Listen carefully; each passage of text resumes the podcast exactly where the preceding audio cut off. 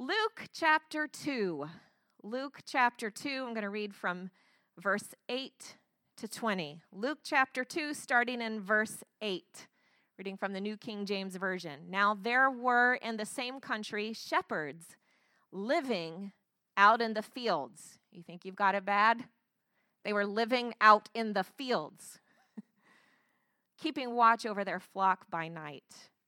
That means they were up all night. Take note. And behold, an angel of the Lord stood before them, and the glory of the Lord shone around them, and they were greatly afraid.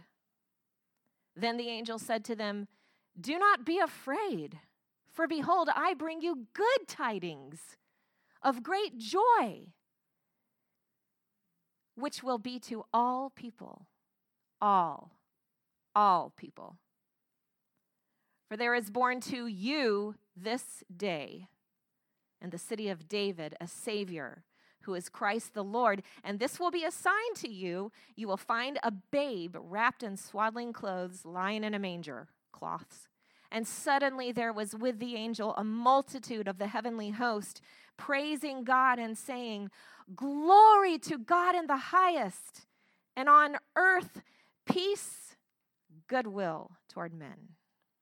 So it was when the angels had gone away from them into heaven that the shepherds said to one another, Let us now go to Bethlehem and see this thing that has come to pass, which the Lord has made known to us. And they came with haste and found Mary and Joseph and the babe lying in a manger. Now, when they had seen him, when they had seen him, they made widely known the saying which was told them concerning this child. And all those who heard it marveled at those things which were told them by the shepherds. But Mary kept all these things and pondered them in her heart. Then the shepherds returned, glorifying and praising God for all the things that they had heard and seen, as it was told them. I want to focus our attention this morning on the song that the angels sing, particularly the part that says, Glory to God in the highest. And my title this morning is Living in the Highest. What does it mean to live life in the highest? Let's talk about that. But to appreciate this, to appreciate the message that the shepherds heard, we first have to understand what life was like for them. It was a lot harder than life in the United States in 2020. First, I'll talk about their personal lives as shepherds, and then I'll talk about life in society in the ancient Roman Empire. You may know that the shepherds, there were nomadic shepherds, there were stay at home shepherds, but then there were nomadic shepherds, and, and that's obviously what these were because they kept watch over their flock by night and they, they lived out in the fields. And so they traveled and worked very far from home. That was their life. And as I said, they kept watch by night. There was no, no sheepfold. The, the, the other kinds of shepherds that had a sheepfold, remember Jesus talked about the sheepfold and the door, and he used that Im- imagery. Well, there was no sheepfold. They would just go from place to place um, looking for water and uh, grass. Um, that was the life of, of your typical nomadic shepherd. But these particular shepherds, though, were unique. They were priestly shepherds. They had a very important uh, flock. And so they would raise ewes specifically. Scholars believe this is pretty much the general consensus. These particular shepherds would raise ewes for the purpose of giving birth to lambs for temple sacrifice. So they knew how to produce a spotless lamb because you could only bring a spotless lamb into the temple for sacrifice without blemish, no defects. So that's what kinds of shepherds they were. They were priestly shepherds. And so what would happen is one of their ewes would give birth to a lamb, and if it was without blemish, they would then take that lamb and they would wrap it in swaddling cloth and they would lay it in a manger with soft hay to keep it from injuring itself so that it would remain unblemished. They knew all about the swaddling cloths, and the manger with the hay. To them, it was all about the perfect, spotless lamb that would atone for their sins. So that's what kind of shepherds they were. But it was a hard life. There were wild animals, jackals, wolves, and bears. Even King David talked about fighting off a lion. You know, they, they, they, they got no sleep. They were constantly on guard from, from the elements and from the wild animals. Uh, you know, they, they would wander and, uh, you know, look for water, and um, they would have to rescue sheep in the very harsh terrain. That was Palestine, keep them from going over cliffs, rescue them from brambles. And so that was the life of a shepherd. Talk about socially distanced. That was their life. But it was for a very high purpose. But life in society as well was even more brutal. A theologian named Jack Zavada said of King Herod. He was a brutal man who killed his father in law, several of his ten wives, and two of his sons. Herod's heavy taxes to pay for lavish projects forced an unfair burden on Jewish citizens. And then he talked about the character of this man, this king, the ruler of the land. you know, we talk about oppressive rulers with arbitrary rules and laws. Well, King Herod was insanely suspicious of everyone. I'm talking, this is still the quote from Jack Zavada. If you uh, in fact, if you visit Herod's fortress of Masada in Israel, the guide will show you the huge walls and parapets. These, he explained, were there to protect Herod from his own servants. He was so afraid of assassination that he thought his servants might toss him out of his litter over the precipice.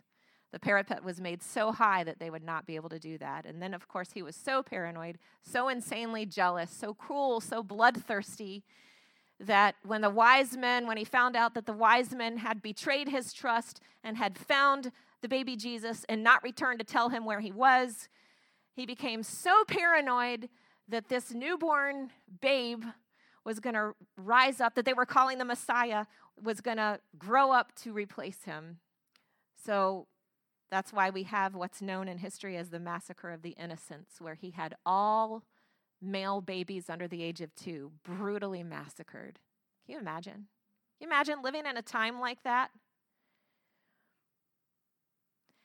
And what's more is the word of God had not been heard for centuries. These were God's people. This was Israel. There had been no no word from God, no prophet for about 400 years. You know, you get to the at the end of the Old Testament, there's the end of Malachi, then you turn to the New Testament, it starts with Matthew. 400 years of silence is in that space in that dash. It was a spiritually barren, dry, desolate, and desperate time. And it lasted a really long time. So then we get to the part where Emperor Caesar Augustus takes the census, a reminder that Israel was owned by Rome. And Roman soldiers walked the streets of Jerusalem to punish anyone who was out of line, who didn't pay their taxes, who you know, didn't submit to the brutal Roman rule. And so Mary and Joseph had to travel a 100 miles from Nazareth to Bethlehem after the, under the worst of conditions. Moreover, Israel was a divided nation. You had four groups fighting to be in control. You had the Pharisees, the Sadducees, the Essenes, and the Zealots, all with a different purpose, different ideas. And there was constant friction between them, added to the oppressive ruler of Rome. Riots were common, tension was constant. That's why Isaiah prophesied in chapter 9, verse 2. He's prophesying about this dark and desperate time in Israel's history. And he said, The people who walked in darkness have seen a great light. Those who dwelt in the land of the shadow of death, upon them a light has shined. They lived in the land of the shadow of death. Yea, though I walk through the valley of the shadow of death. This year has been a shadow of death for a lot of people. We are living in the shadow of death in a lot of ways. But Isaiah said, Upon them a light has shined. So I want to go back to the song that the angels sang to the shepherds. Luke 2, verse 10, of verse uh, 14, Luke 2, 14. What did they sing that night to the shepherds living in this situation, living this kind of life? The angels appeared to them and they sang, Glory to God in the highest, and on earth, peace and goodwill toward men. So I've never really paid attention to that phrase in the highest until now. And I got curious. I started doing some research, and uh, when we when we see that at first glance, it sounds like a, a degree, right? A, a, a, um, a, it speaks of space and time, it's spatial. That's not what it means. It doesn't mean glory to God way up there in the highest part of the sky. It's not what it means at all. And the highest is a realm. It is a realm that exists outside of time and space and place. It is an eternal realm that has always been and will always be. That is known as the highest. So when we sing glory to God in the highest, we are saying, Oh, glory to our God who lives out time, outside of time and space, who lives in this eternal realm. Therefore, he sees my past, my present, and my future. He's got it all mapped out. He knows exactly the number of my days and what's going to happen. He's got my future in his hands. glory to God in the highest realm. Glory to God in the highest. But here's the thing here's the thing I want us to get today. We can live in that place. We can live in the highest.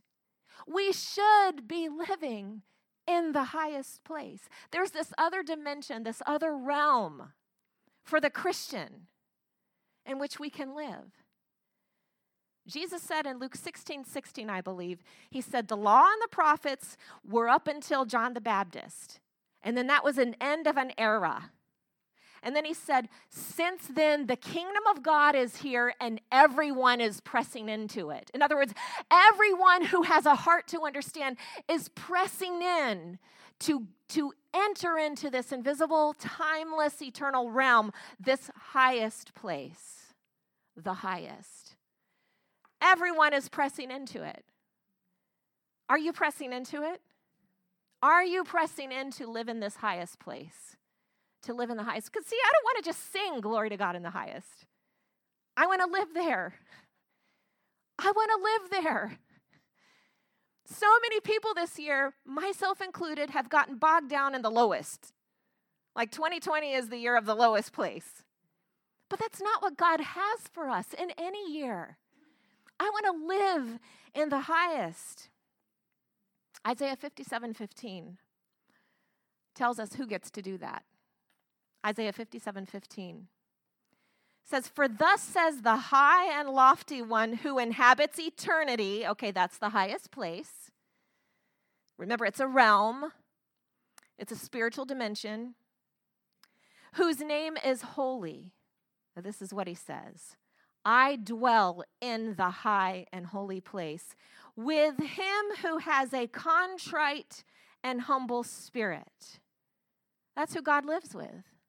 That's who gets to live in the highest place with God. This word contrite simply means remorseful and penitent.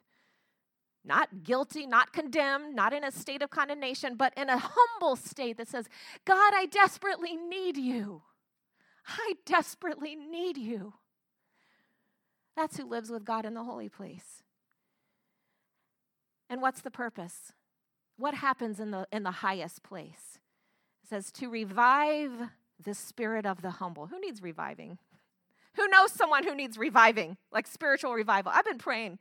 I've been praying for this church. I mean, some things I've, this year has shed some light on the body of Christ and our need for the body of Christ. And I've been praying, God, revive us. God, revive us. We're in need of revival, Do, whatever it takes. To revive the spirit of the humble and to revive the heart of the contrite ones. That's who gets to live in the highest place with God.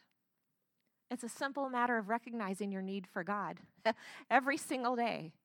It's not about performance. It's not about, you know, impressing God with the to do list. Oh, if I can do enough for God, if I can be a certain way, if I can act a certain way, if I can just, you know, deal with all my stuff, maybe I'll qualify. No. God says, I dwell in the high and holy place with him who has a contrite and humble spirit. God, I need you desperately. I absolutely cannot make it through this day without you. I need you. That's a contrite and a humble spirit. I want to talk for a few minutes about three characteristics of those who live in the highest place. Or I could also say three results of living in the highest place. Number one, well, quickly, I'll just say what they are and then I'll expound on them. You want to stay there? That's number one. Number two is you want others to join you. And number three, you appreciate it. And we'll see this in the shepherds, and will will help us understand this. We had an owl show up in Rebecca's car the other night. you know, she sees this owl fall from the sky on her way home from work, and so she rescues it, puts it in her car, comes home. I literally get this phone call Mom, can you come out here? I got an owl in my car. Not something you hear every day. And it was so fun. It's probably like one of the best things that happened to us in 2020. you know, so we had the photo shoot with Hedwig, and then we all the and then we had we opened up all the car doors and we were wondering what to do. I mean, he seemed fine. His bodily functions were definitely working all over the steering wheel and Rebecca's lap. So we just thought, you know, okay, let's uh, maybe take it to the front porch and let him perch there, and then maybe he'll fly off. But all of a sudden, poof, he was gone. He was gone. The three things about that experience were number one, we wanted to stay there. Like, we didn't want it to end. We seriously, honestly, don't tell the animal activists, but we wanted to keep the owl. I mean, we didn't. I mean, we know we couldn't. We couldn't. We couldn't. We did. We, we knew we could not keep this owl. That would be wrong. An owl in captivity. But like, who doesn't want a pet owl, right? So we just wanted. We wanted the moment to last as long as it could. We wanted to stay in the moment. And then the other thing is, we wanted others to join us because this is cool, right? It's like you, you know, you, we were wired as humans to want a communal experience. Like something really amazing happens to you, you want others to know or join you. And so, of course, you know, I had to post it on Facebook, and I'm thinking, people don't care about an owl. It's just, you know, whatever. It's like, I rarely post anything personal, but I, I posted it. And I don't know, last I checked, there was like 3,000 3,000 likes. I guess people really like owls. But um, and then the third thing is you appreciate it. I mean, I'm still talking about it. We'll be talking about it 20 years from now. Rebecca's owl. You know, you just you relive the experience. You're, it's on your lips, it's in your thoughts, it's in your mind. And so the shepherds did all three of these things. And we'll see that when we go back to the scriptures. But when you experience the highest place, when you experience what it's like to live in the highest, that, that place outside of space and time, out that place that exists outside of your pitiful circumstances, when you visit the highest place, the first thing is you realize you want to stay there. If you've actually been there, if you've actually tasted and seen that the Lord is gracious, you want more. You want to stay there. It says that the shepherds, it says uh, in verse 16, they came with haste and found Mary and Joseph and the babe lying in a manger. Don't you know they just wanted to stay there with them? They wanted to stay listening to the angels. But see, the angels left for a reason. I mean, the angels, they could have said, Stay here, we're so lonely. It's so dark and cold and lonely here and hard. I mean, I'd love for a choir of angels to visit me whenever I need them to. But the angels left for a reason and they never came back. They were out of there. And there the shepherds were all alone again, in the dark and in the cold, with their miserable lives, but something was different. They had experienced the highest. And they wanted to stay there. And then they made haste to see this thing that the angel had told them about because they wanted to continue. That was their way of continuing this place, to stay in this place. Proverbs 8:17 says, "I love those who love me, and those who seek me diligently will find me." In the original Hebrew text, diligently is actually early and at dawn. I'm not sure it means you have to be an early morning person and have your devotions at 5 a.m. If so, I'm in big trouble. But I think it does it does have, have to do with priorities. Your priorities. Like, God, I don't dare want to start my day without the hot, entering into the highest. I'm going to start in the highest place with you so that I can stay on this high. And this high that we can stay in, it's not a it's not an emotional. It's not based on feelings. Thank the Lord. We are not our feelings. No, it's based on truth. Truth. Truth. I have been in the presence of God and I still am, and I live in the presence of God, and I thank you, God, that you are here with me and you are working this out. Oh, I praise you, Lord. Proverbs 2 4 says, We are to search for her. It's speaking of wisdom, but then the New Testament tells us that Jesus became wisdom for us. He is wisdom with a capital W. Proverbs 2 4 says, If you search for her as silver or hidden treasure, you will find the knowledge of God and you will find wisdom and understanding. Look, do you and I really search for God as we would, excuse me, hidden treasure? If I knew that there was hidden treasure buried in my backyard, I'd be out there with a shovel. Yes, even in this snow, I would be out there, depending on how much is in there, you know.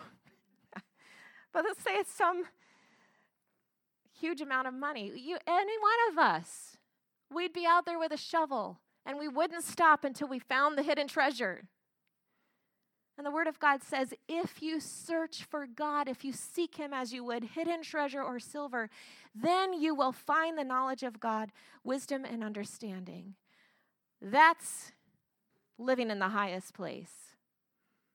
So the first thing is you want to stay there, you're looking for it. You're diligently pressing in to find it every day. Number two, you want to tell others about this place where they too can live. We naturally publish abroad the good things that happen to us. Hashtag social media, selfies, Instagram. But even before the internet, it's in our, it's in our nature to want to publish abroad the good things that happen to us. Or at least, you know, if, if you're a loner, at least tell someone. You know, my husband's an introvert, and he spent many, many years alone as a bachelor.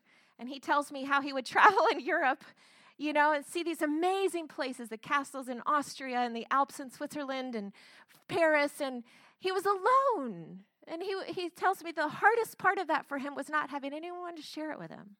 Poor baby.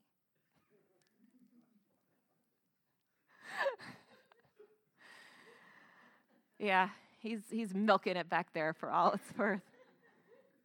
But it's in our nature to want to publish abroad the good things that happen to us. So here's the thing when you really truly experience the highest place, when you have been in that highest place, when you have experienced God's presence, when you have sat with Him, and I mean, truly, truly, truly experienced the palpable, very real presence of God in your life when you have sat with him and felt him holding you, as it were, comforting you with supernatural comfort that only He can give, when you have, when that has been your experience, you want to tell people. Like, how can you not help but want to let people know, hey, there's this better life you can live? Nothing to do with your situation. Everything to do with a different realm you can live in. See, our faith is personal, but it was never meant to be private. Personal, yes. Private, no.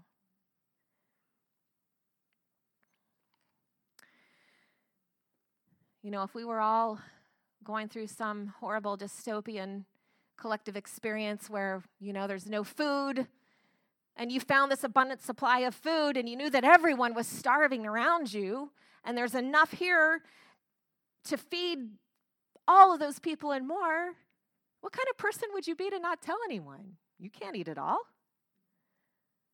Right? Jesus is the bread of life. He's the bread of life. He's the living water. And until you have tasted of that and had your own thirst quenched and your own spiritual hunger met, there's no interest in telling anyone. What do you have to tell? 1 Peter 3:15 says, "Always be ready to give an answer to everyone who asks you to give a reason for the hope that you have." See, this assumes that people are going to ask. I mean, if you look hopeful, people are going to want to know why. Hey, what kind of place do you live in? Oh, I live in the highest place. You can too. I used to live where you live. I know that neighborhood. I know that lowest place. I know that fear, that doubt, that anxiety, that depression, that discouragement, that worry, that insecurity. I know that place. I don't live there anymore. I moved to a much better neighborhood, and you can too. There's lots of room. There are lots of room there. Let me tell you about it. Peter said, Always be ready to give an answer to anyone who asks you to give a reason for the hope you have a reason for this highest place that you seem to live in. If you're really living there, people will ask. 2 Corinthians 5:20 says we are Christ's ambassadors as though God were making his appeal through us. Come live with me in this highest place. Is that our message? If we're living there, first of all, yes. Yes, it will be. It naturally will be. When Jesus said in Mark 16 15, Go into all the world and preach the gospel to everyone. What's that message? Glory to God in the highest. And guess what? You can live there too. It's not just a song the angels sang on the first Christmas, it's a realm you can enter into. That's the gospel. So when we experience the highest place, number one, we want to stay there. Number two, we want to tell others about it. And number three, we proclaim the praises of it. We appreciate it. Worship is the mark of the one who lives in the highest. It says in verse 20, Luke 2:20. Then the shepherds returned and what were they doing when they were returning? Still complaining, moaning and groaning about their situation, all the dumb sheep. all the sheeple. Oops. says then the shepherds returned glorifying and praising God for all the things they had heard and seen. Glorifying and praising God for all the things they had heard and seen. See, the shepherds started singing the same song the angels sing. They joined the choir. They were the choir, they were the new choir. We've got to get this off the Christmas cards and into our hearts. This is not some just some some romantic beautiful Christmas story. This is our daily reality if we want it. You and I can live in the highest place. And the mark of the one who does so will continually sing and glorify him who called you out of darkness into his marvelous light. 1 Peter 2 9 says, You are his own special people who proclaim the praises of him who called you out of darkness, out of the lowest place you've been living in, and into his marvelous light, into the highest place. It amazes me that in John 4 21, Jesus said to the woman at the well, she's all like, Well, where are we supposed to worship? Like, in other words, what denomination should I be? What, what do you believe? What, what about this and that? Jesus said, No, no, no, that's you're missing the point. The Father is seeking people to worship him. The Father is seeking people to worship him. Those who live in the highest place, you can tell, because praise and worship issues from their lips, and it is absolutely independent of circumstance and feelings. Absolutely because that's a different realm. That is a fleeting, temporal, very passing realm, this life on earth. It's a blip in eternity, poof, and then it's done. But we don't have to live there like everybody else. We don't have to stay there. We can live in the highest place. We can live in the highest place. Amen.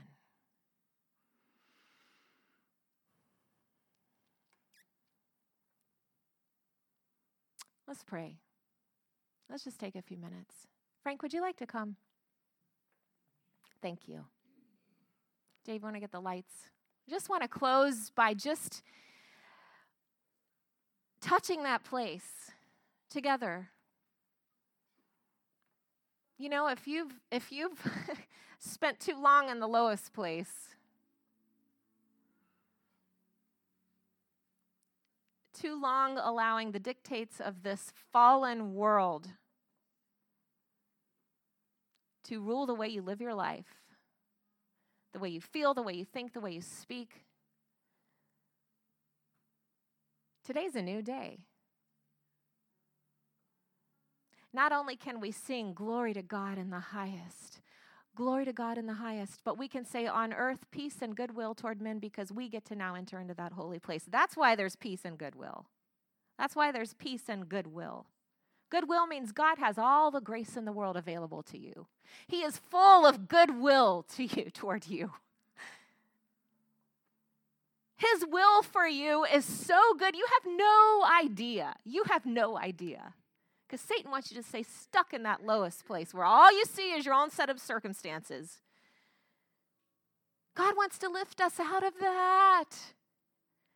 Out of that. In the highest place is peace and goodwill, where you start to realize God's will for you is only good. It's only for your good. Satan wants you to think it's to take you down, to ruin you, to discourage you, to stop you from progressing in God. We don't get to we don't have to stay there. So Father, in Jesus name, in the mighty name of Jesus, we stand before you today. If you want to stand, kneel, whatever you want to do to posture yourself before God. It's okay. However, the Lord leads you. Father God, we come before you today in contrition and humility, acknowledging our desperate need for you to lift us out of this lowest place. Glory to God in the highest. We thank you and we praise you that we can be there too. We can be there too. Because your word says you've actually glorified your saints through your spirit.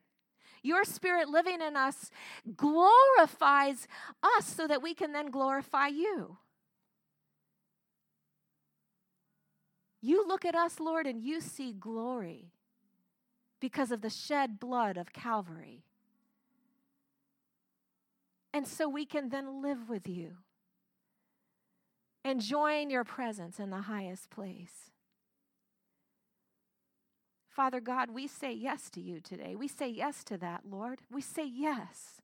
Oh God, we're so tired of living in the lowest place, tired of speaking from the lowest place, tired of thinking from the lowest place, tired of planning from the lowest place.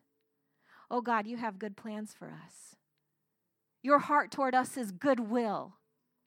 Your desire for us is peace peace in our hearts, peace with you, peace with each other, peace concerning what you have for us in the days to come.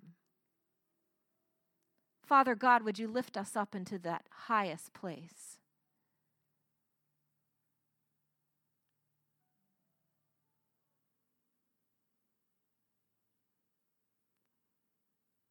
Not based on feelings, not based on emotion, based on the truth of your enduring word. And Father God, help us to realize that the more we speak that, the more we praise you, the more we worship you, the more we say and sing, Glory to God in the highest, the more we get to live there. That's the door. That's the entrance. That's the passcode. Worship is the passcode into the highest place. Oh God, help us get that. And Father God, help us to seek you earnestly for it every single day.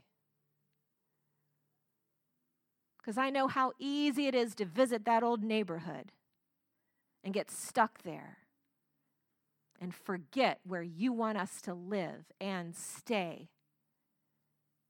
So I thank you, Father God, and I declare and proclaim in the name of Jesus that every single person here this morning, everyone watching via video, we will begin to live in the highest place from this day forward. That's our Christmas in 2020. We will say, That is the Christmas, that was the year I started living in the highest place. We thank you and we praise you, Father God.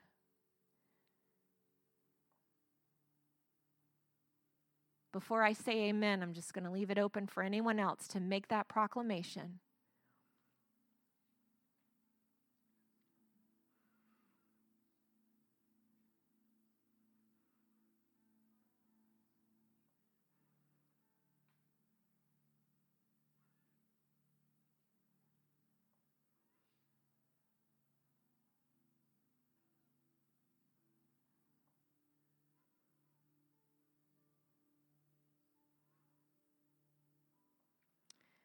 Amen. Let's just close with a shout.